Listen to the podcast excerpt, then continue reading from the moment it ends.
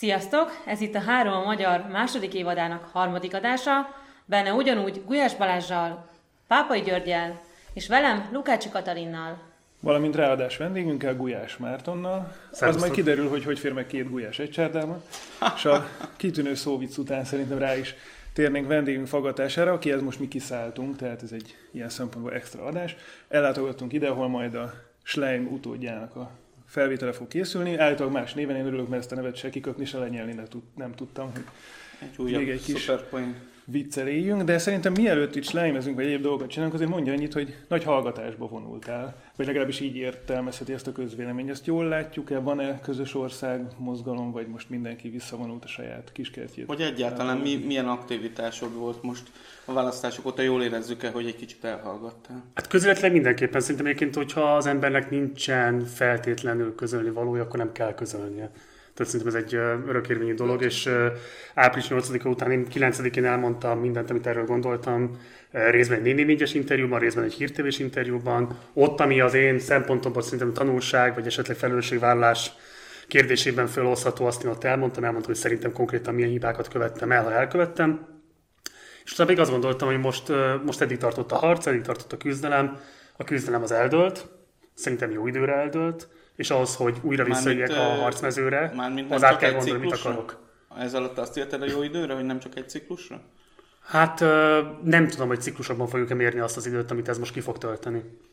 Hát akkor ez még pessimistább, mint, mint, mint amit mondjuk én gondolok. Nem tudom, hogy pessimizmus ez, vagy pedig inkább belátása annak, hogy nézd, nekem április 9-e után, vagy 8-a után uh, leginkább azzal kellett számot vettem, én 32 éves vagyok most, hogy a felnőtt életének egy jelentős része nerven fog eldőlni azt kellett eldöntenem, hogy akarom-e ezeket az évtizedeket itt Magyarországon eltölteni, és azt a döntést hoztam, hogy igen.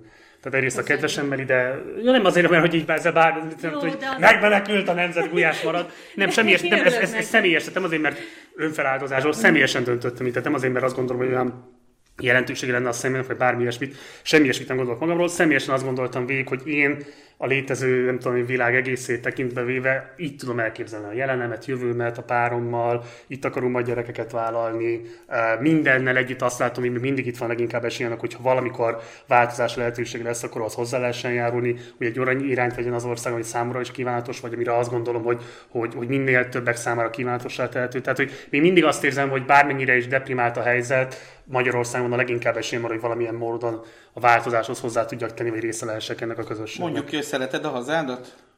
Az eddig sem volt kérdés. Ez nem is arról szól, mert szerintem egyébként, aki adott esetben azt a döntést hozza, hogy, hogy, hogy nem képes, vagy nem látja a lehetőségét annak, hogy itthon érvényesülni és elhagyja, az nem azt jelenti, hogy ezzel nem szereti a hazát. Nem, és én az alapján mondom, amiket most elmondtam. Ebből egy olyan ember, Azért kérdezem így, mert nyilván a kormány médiában egy, egy nem éppen hazaszerető embernek a képe bontakozott ki, amit festettek rólad. Másrészt meg az, amit elmondtál most, az azt mutatja, hogy, hogy igenis szereted a hazádat, és, és fontos neked, hogy, hogy hol élsz. Holott, bocsánat, még egy mondat, hogy azért a te előképzettségeddel, meg a tapasztalataiddal nyilván külföldön talán még jobban tudnál érvényesülni, mint, mint De kettő emberek ki egymást, tehát egyrészt, amit én, amiket én dolgozni szoktam, azok eléggé flexibilisen teszik lehető a munkavégzés helyét.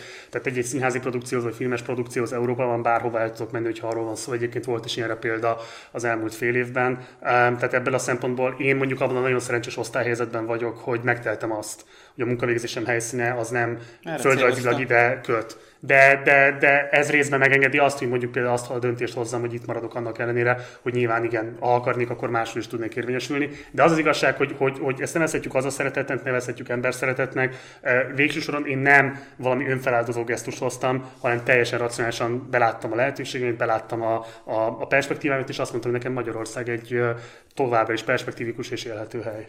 És a nyilvánosságba való visszatérésed, ami küszöben áll, elárulsz erről nekünk valamit? Természetesen, tehát hogy tavasszal abba hagytuk az addigi YouTube show aminek Schleim, a torkolatpolitika volt a címe, és ezt egy új formátumban és ezzel új névvel fogjuk újraindítani, mostantól Partizán lesz a show címe. Most vasárnap, október 28-án tartjuk az évadnyitó adást. Ez a forradalom, illetve a köztársaság, az első köztársaság kikiáltásának századik évfordulója alkalmából egy ünnepi adás lesz, és onnantól kezdve pedig péntekenként este hétkor jelentkezünk a Patyolatból, ami Budapesten, a Baros utca 85-ben található, tehát mindenkit szeretettel várunk. Hát itt már is lesz egy kis konkurencia harc köztünk, de szerintem ezt majd akkor a kamerán kívül lerendezünk. Megnézzük. Mondjuk más jellegű műsort csináltatok, mint mi az beszélgetésnél, és egyébként izgalmas ez, hogy most újra belépsz, vagy újra visszalépsz a YouTube platformjára, hogy most, amikor megszűnt a Magyar Nemzet, megszűnt a Hír TV, több újságíró, vagy több platform azt keresi, hogy akkor a YouTube-on próbál meg érvényesülni, és a Facebookon, pedig ti korábban is már ezt kezdtétek. Nagyon kevés közéleti tartalom van a YouTube-on, de ti egy voltatok közület, köz, közül,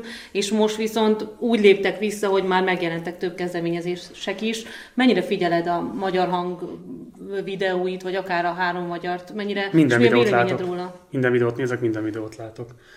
Én nagyon örülök neki egyrésztről, szerintem egy csomó mindenben fogunk majd vitatkozni is veletek, az is lehet, hogy utáni fogunk majd rátok. Például ez az őszi rozsás forradalom. Igen. Szerintem ez egy, ez egy ütközési pont, és ez tök fontos, hogy ez egy ütközési pont. Én lehet, hogy máshogy állok hozzá. Uh, azt akarom csak igazából mondani, hogy amikor mi elkezdtük... Akkor először ezt... lemecseljük mi, Kati, és akkor uh, már az én véleményemet képviselve, de a téged a hátam mögött tudva fogok Marcival vitatkozni, jó? Népfrontot alapíthattok velem szemben, de hogy pont ez a lényeg, hogy amikor ezt az egészet elindítottuk 2015 környékén, akkor senki nem csinált YouTube-ra a politikai tartalmat, és nekünk azért az alapvető vállalásunk az volt, hogy ilyen daily show-szerű, ilyen hírkommentári jellegű műsort csinálunk, ahhoz pedig kell olyan tartalom, amire reagálni tudsz. Ez eddig nem volt, most már van. És egyébként alapvetően azért nem, hogy mondjam, szóval nem ti képzitek alapvetően a kritika tárgyát, tehát azt kell, hogy mondjam, hogy az Eco TV, vagy a 888, vagy ezek a különböző Persze. kormánymédiumok sokkal inkább följöttek ebben a tekintetben, és ők például egészen, tehát most az első adásnak az anyagát már nagyjából összeraktuk, tehát látom azt, hogy ott, ott tényleg olyan mennyiségben burjánzik az a fajta kormányzati idiotizmus, amit mi a kritika tárgyával akarunk tenni,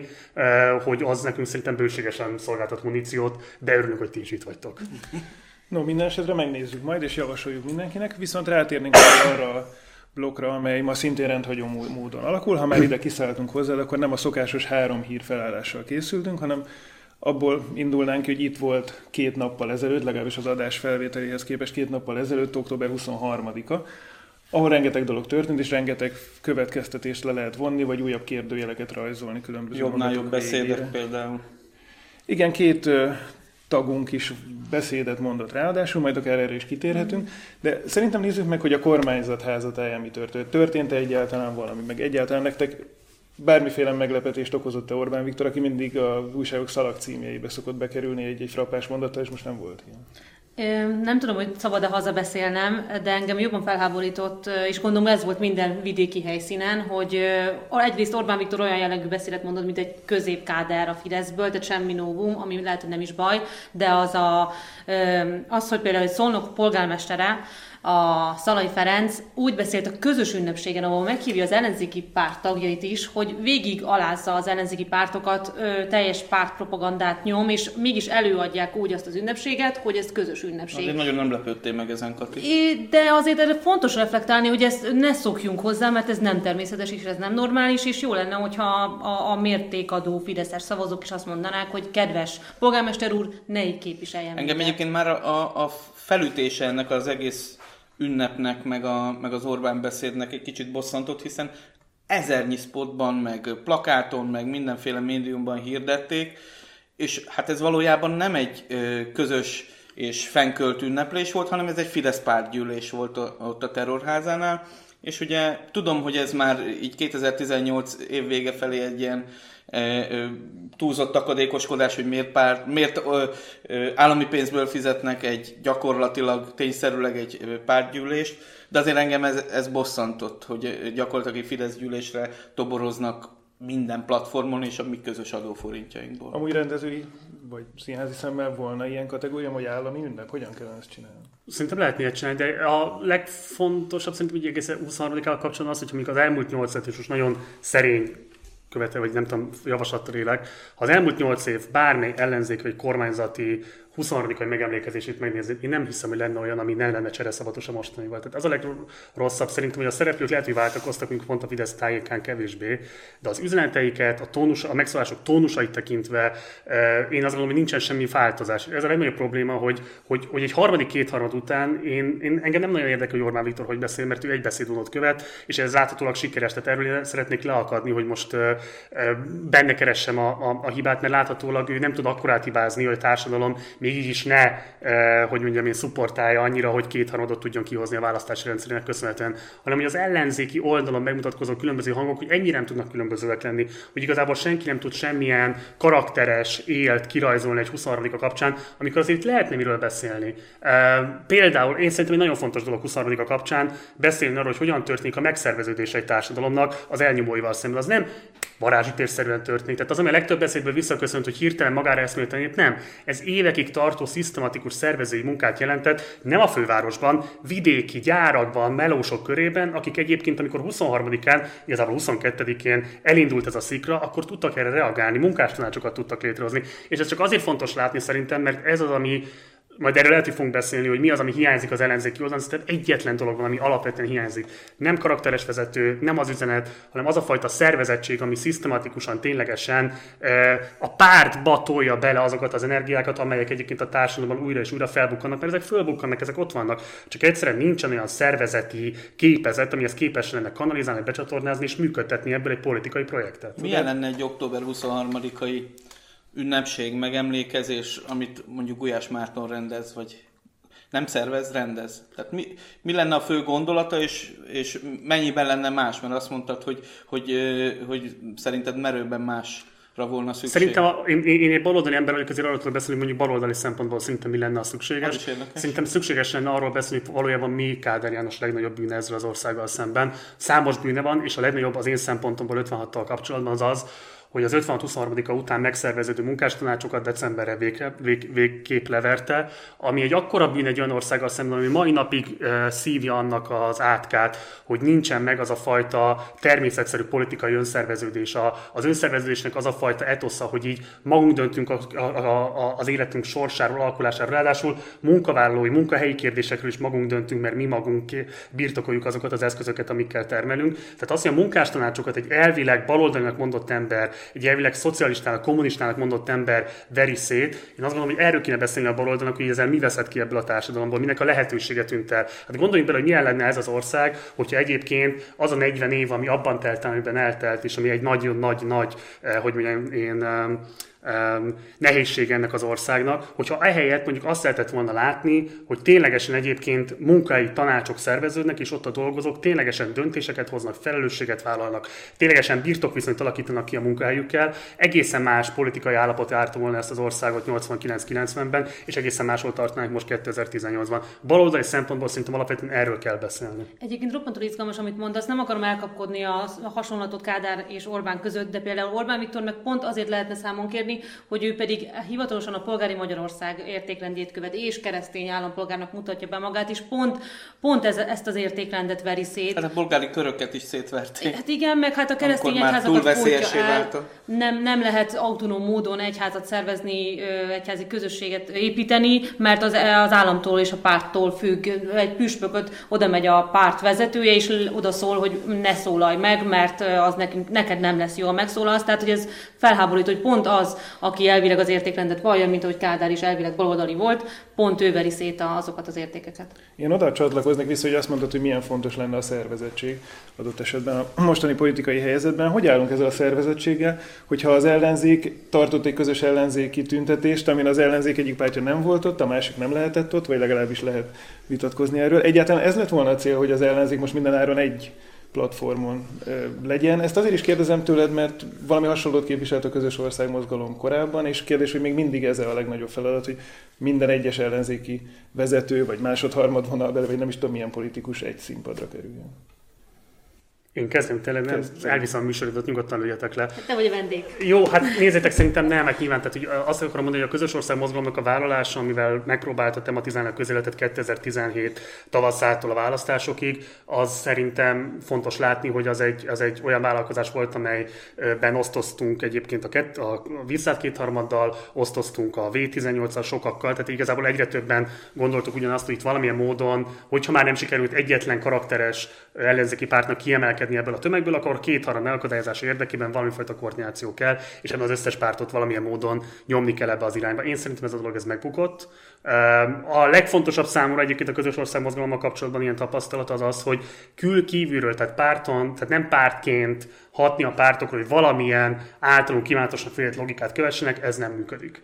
Tehát én azt gondolom, hogy be kell lépni, ha valaki ezt akarja, hogy ezt alakítsa, akkor be kell lépni a párt szintére, pártot kell alapítani, és azon keresztül ezeket a mozgásokat erősíteni. Csak közben ugye az a probléma, hogy, hogy erre is volt próbálkozás, és erre is láttunk egyébként kísérletet, és az sem látszik, hogy bármit is megoldott volna. Tehát itt most van egy olyan 22-es csapda, hogy egyrészt szinte nincs élő ember, aki azt gondolja, hogy ezekkel a pártokkal bármit lehetne a NER leváltás érdekében tenni, viszont van egy olyan helyzet is, hogy viszont ezen pártok nélkül sem lehet igazából semmit sem tenni a NER leváltása érdekében. Tehát, hogy részben fogjul tartanak ezek a pártok, részben viszont ők a megoldás kulcsa is. Tehát, hogy én azt gondolom, hogy egy, egyaránt ellene beszélni ezeknek a pártoknak, és ellenük hangolni a társadalmat, az is egy bűn. Másrészt viszont az is van, hogy őszintén őszintén szólva, én nagyon nagy bajban lennék, hogy most kireadjam le a voksomat egy európai parlamenti választáson, nem csak azért, mert hogy karakteres baloldali politikát nem képvisel egyik sem, hanem hogy egyáltalán a, a, az ellenzéki karakteres politizálás minimumait is nagyon szerényen teljesítik ezek a pártok. egyáltalán a politizálás minimumát. Igen.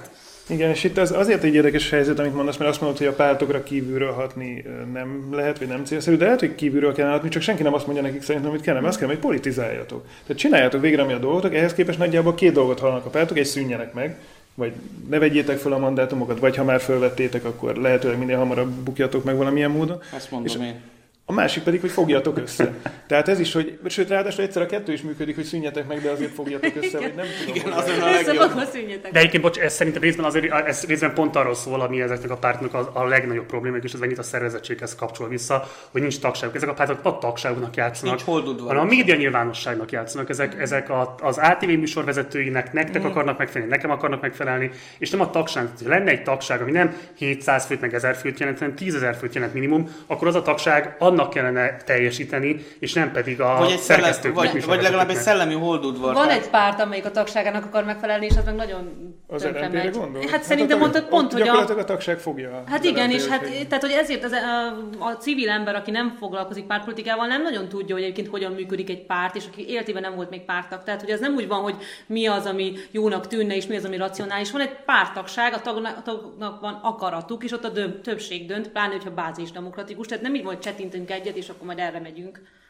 Igen, de ez meg visszautal arra, hogy amit szerintem tehát a másik ilyen nagy hibák egyik, ami elkövetődött így április 8 után nagyon sok egyébként prominens ellenzéki képviselő részéről, az a pártszervezet hátrahagyása és a kilépés és a független léttel való próbálkozás, ami szerintem tényleg csak ideig óráig vihető. Tehát hogy én azt nem értem, hogy például ezek a pártvezetők, akik kiléptek, miért nem azt mondták, hogy gyertek ide, Látjátok, hogy nem bírom megvinni ezeket a harcokat, lépjetek be nagy számban a pártban, csináljunk egy olyan pártot, ami. Tehát, hogy miért nem arra próbáljuk kondicionálni a társadalmat, hogy, hogy ezeket a pártokat ha vagy birtokba vesszük, és vagy a magunkévá tesszük, vagy pedig ezeket a pártokat soha nem leszünk képesek. Tehát nem az lesz, hogy megszűnnek, hanem továbbra is ott lesznek, továbbra is problémát jelentenek. Ez ugyanez, mint a Gyurcsány komplexum. Tehát, hogy arra játszani, hogy Gyurcsány Ferenc, mint valami természeti képző, egyszer csak eltűnik, ez most már eltelt nagyjából 9 év legalább, nem fog megtörténni. Tehát a mai este konklúziója az lesz, hogy mindannyian lépjünk be a DK-ba, és váltsuk egy Gyurcsány Ferencet. Keressünk egy pártot magunknak, és a pártokon keresztül tehát, hogy én, én, én, én nagyon, kevés, nagyon kicsire voltam attól, hogy belépjek egy pártba a választás Elárulok után.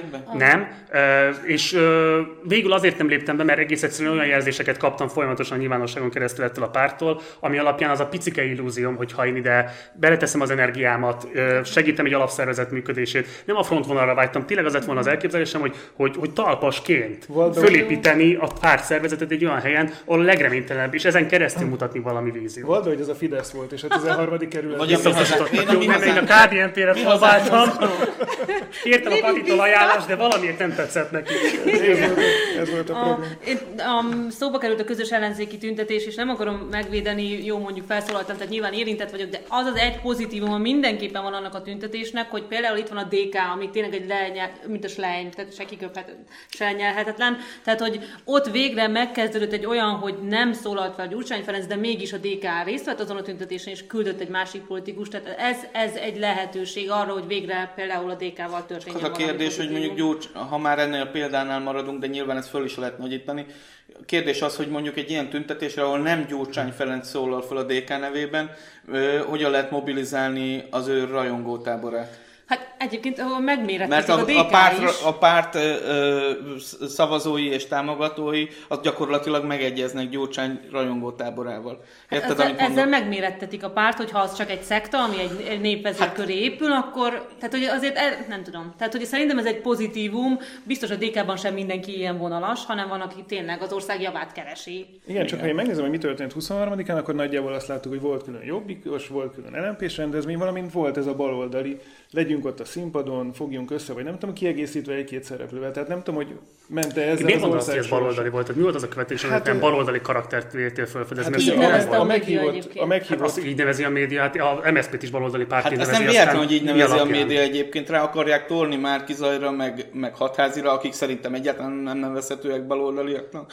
rá akarják tolni ezt a címkét. Hát nem véletlen, hogy e felé Ez egy polgári konzervatív rendezvény volt, és pont. de Szerintem a baloldal, a baloldal, nem, a baloldal totálisan elengedte 56-ot, ez a legfontosabb egyébként 23 a kapcsán. Nem volt egyetlen egy olyan megemlékezés, leszámítva a kettős mérce, bocsánat, a mérce megemlékezését, ami mondjuk ilyen szélesebb körben elérhető volt, ami kifejezetten arról szólt volna, hogy azok az emberek, akik fontosnak tartják 56-ot, mint szocialista forradalmat, szocialista forradalmi kísérletet, ö, megemlékezzenek arról, hogy kik voltak azok a hősök, akik miatt egyébként egyáltalán ennek jelentősége volt ennek az egész Mennyiben volt szocialista forradalom? Hát annyiban Az mindenképpen, hogy, hogy ö, szerintem alapvetően az volt, Csak hiszen, az- hiszen, hiszen antikapitalista forradalom volt kifejezetten a munkás önrendelkezésért vívták azok, akik vívták, és a tömegtámogatottságát az adta nem a fegyvert fogó forradalmárok, hanem az az országos kiterjedtség, hogy melósok ezre és tízezre jártak, Ez nem és azt mondták, hogy thinking, hogy Nem, hát ez- ez, szeretném, hogyha szocialista forradalom Nem, lenne, ez- ez- ez történettudományi keresem, tény. keresem azokat az apró kis Na, ezek, a, ezek a fontos különbség, nem ez egy történettudományi tény, tehát az, az nem kérdés, hogy ez egy szocialista forradalom volt, ami kifejezetten azért vívódott meg, nem azért, hogy a kapitalista rendszert vezessenek be, nem azért, hogy elhagyják a, a szovjet blokkot, hanem azért, hogy demokratikus jogok legyenek, a terrort fejezze be az államhatalom, és tegye lehetővé már önrendelkezést. Nem Látom, nyitom aki- meg ezt a vitát, de nem értek én már látom a kiemelt címünket, 1950 a szocialista forradalom.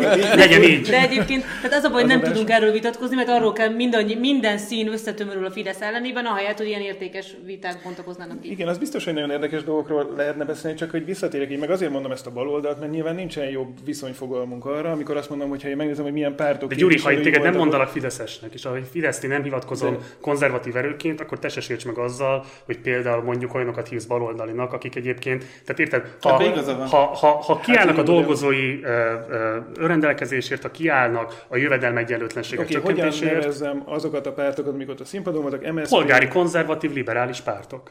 Polgári konzervatív párt a DK.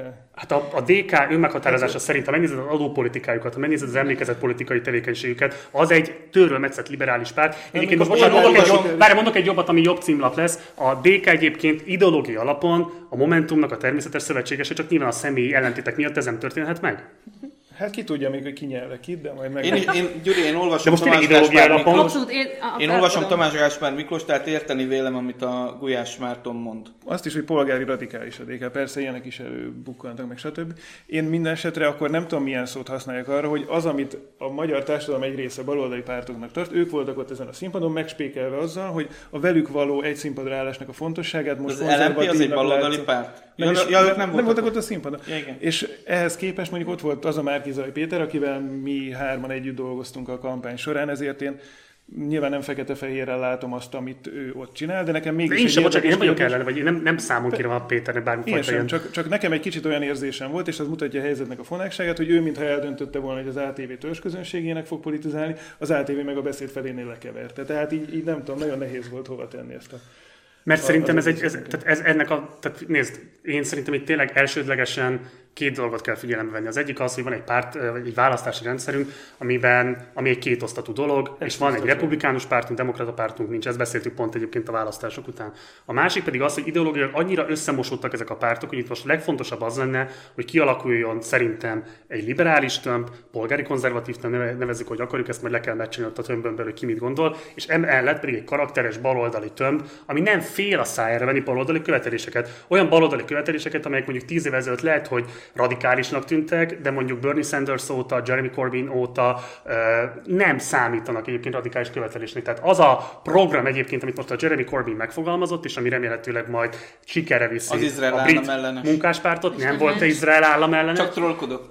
Csak azt akarom ezzel mondani, hogy, hogy, hogy, hogy, hogy ha az ott egy sikert tud elérni, akkor ez megint majd tolódik a mainstream irányába ez a fajta politikai követelés, ami alapvetően nagyon szerény szociáldemokrata program a 70-es évekből újra melegítve. Csak szerintem ezzel az a probléma, hogy egyrészt azt mondod, hogy kellene az igazi baloldal, nyilván mi azt mondjuk, hogy kellene az igazi jobb oldal. Ehhez képest tényleg van egy olyan baloldalnak nevezett valami, ami van, és van az a másik 21. század pártjának, vagy tudom is, mi a francnak nevezett valami, ami most leginkább az LMP-t, a jobbikot és valamennyire a momentumot fedni. Tehát eleve van egy, egy nagyon éles törésvonal a meglévő pártstruktúrán belül is, és emellett szeretne még mindenki wishful thinking különböző hozzá közel álló pártokat. Mit ráadásul, mm, ráadásul a jobbikról még nem is beszéltünk, hanem hogy most a Schneider Tamás egy új verziót, hogy elvetette ezt a 21. századi pártok összefogást, hogy a Momentum még most nem lehetne közös listán. Hát a de aztán lehet, hogy ez még változhat sokszor.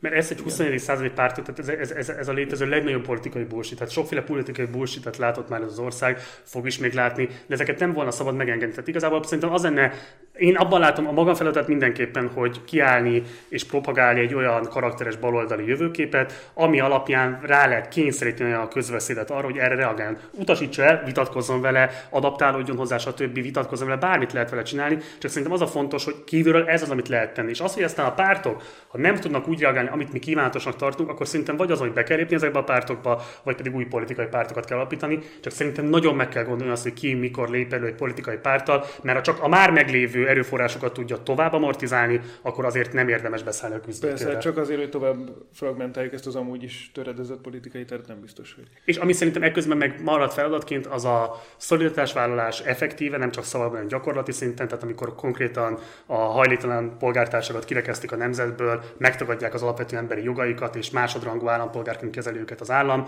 akkor odaállni, nem engedni, szóvá tenni, írásban tettel, ahogyan csak lehetséges, segíteni azokat a szervezeteket, akik most is foglalkoznak ezzel, a város mindenkit, az utcajogást és így tovább. Tehát, hogy szerintem van feladat, dögivel van feladat, és éppen azt kell megtanulni, hogy most egy kicsit visszább kell venni az arcokkal, nem ki kell ugrani a gátra és egyébként verni a mellünket, hogy mekkora ellenállók vagyunk, hanem megtalálni azt a pontot, ahol a lehető leghatékonyabban, és ugyanakkor fenntarthatóan tudunk dolgozni, mert ez nem egy-két év alatt fog majd elmúlni, egyáltalán nem múlik annyi idő alatt. Egyébként tényleg nagyon nagy szükség lenne egy hiteles baloldali alternatívára, mert engem megdöbbentett most, amikor be, bejött ez a hajlítalan ö, szabályozás módosulá, módosítás, hogy a, a Fideszből kiábrándult jobboldaliak sorra mondták azt, hogy egyébként ezzel csőbe húzta az ellenzéget már megint a Fidesz, ezzel ellen nem lehet tiltakozni, mert az emberek korumpálódnak, hogy de jó, végre tiszta rend van a, a köztereken, és ezért ki van pipálva, hát mi nem vagyunk annyira erkölcsösek, hogy azt mondjuk, hogy szegény hajléktalan. Mert különben is mennyire képmutató dolog a hajléktalanok érdekét védeni. Mi a fenének lenne képmutató? Egyrészt kereszténydemokrataként ezt nem lehet mondani, hogy ez képmutató, másrészt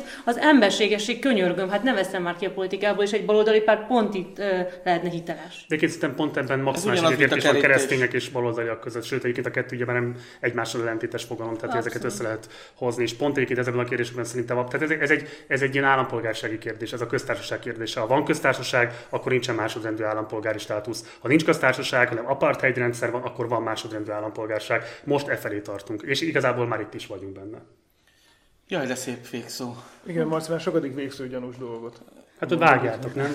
A beszélgetésünk végén szokásos a magyar hang szemlét adni, a most a pénteken megjelenő magyar hangból. Most kis puskát használok a mobilomban, hogy mi is fog megjelenni. Nagyon is három izgalmas interjú is megjelenik a labban, Iványi Gábor egyházvezetővel, Mirkocki Ádám jobbikos politikussal, valamint Cserna Szabó András íróval is lesz beszélgetés, és például egy hosszú részletes riport lesz arról, hogy Ausztriában milyen a, a mindennapjai az ott dolgozó magyaroknak, valamint a mostani magyar hangban is lesz a Hajrá Magyarország rovat arról, hogy hogyan lehetne mik a pozitív kezdeményezések Magyarországon, és ebben pedig Csat Magdolna beszél kedvenc témájáról talán a versenyképesség tényleg nemzeti ügy címmel, úgyhogy most is érdemes megvenni a lapot, ha még nem fizettetek volna elő. Valamint követni a Partizán címen hamarosan induló műsort, és természetesen minket lájkolni, feliratkozni, távolból vagy közelről szeretni. Sziasztok! Sziasztok! Minden jót! Nem köszöntük meg neked, hogy itt voltál, de egyébként kösz. Nem, de ezt itt kell elvágni. ja.